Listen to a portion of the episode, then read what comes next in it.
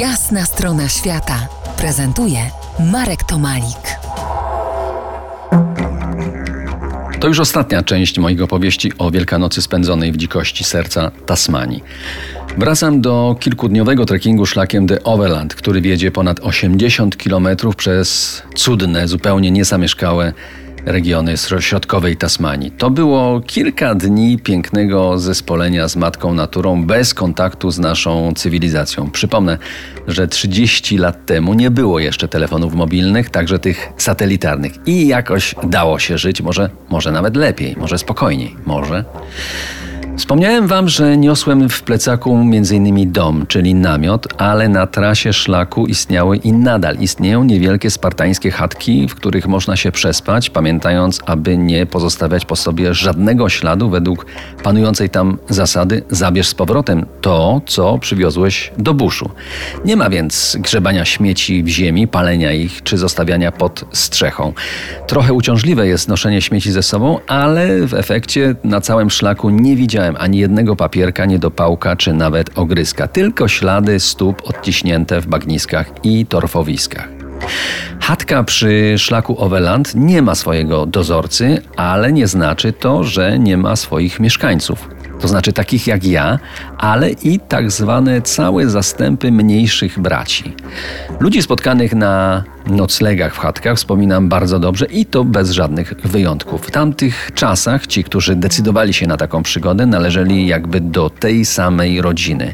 Rozmowy były nad wyraz szczere, mało barwione.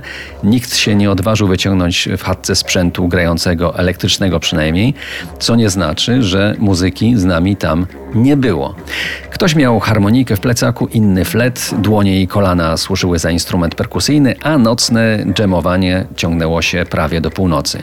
Ego się gdzieś gubiło. Jeśli jeden dawał znaki, że pora spać, to inni się dostrojali i to bez jakichkolwiek wtedy komentarzy.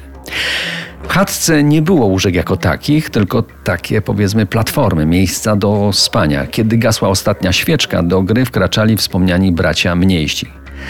Po dachu chatki skakały pałanki, powiedzmy takie mniej rude odpowiedniki naszych wiewiórek, a w samej chatce ze szczelin w podłodze i sklepieniu wychodziły na nocny żer myszy.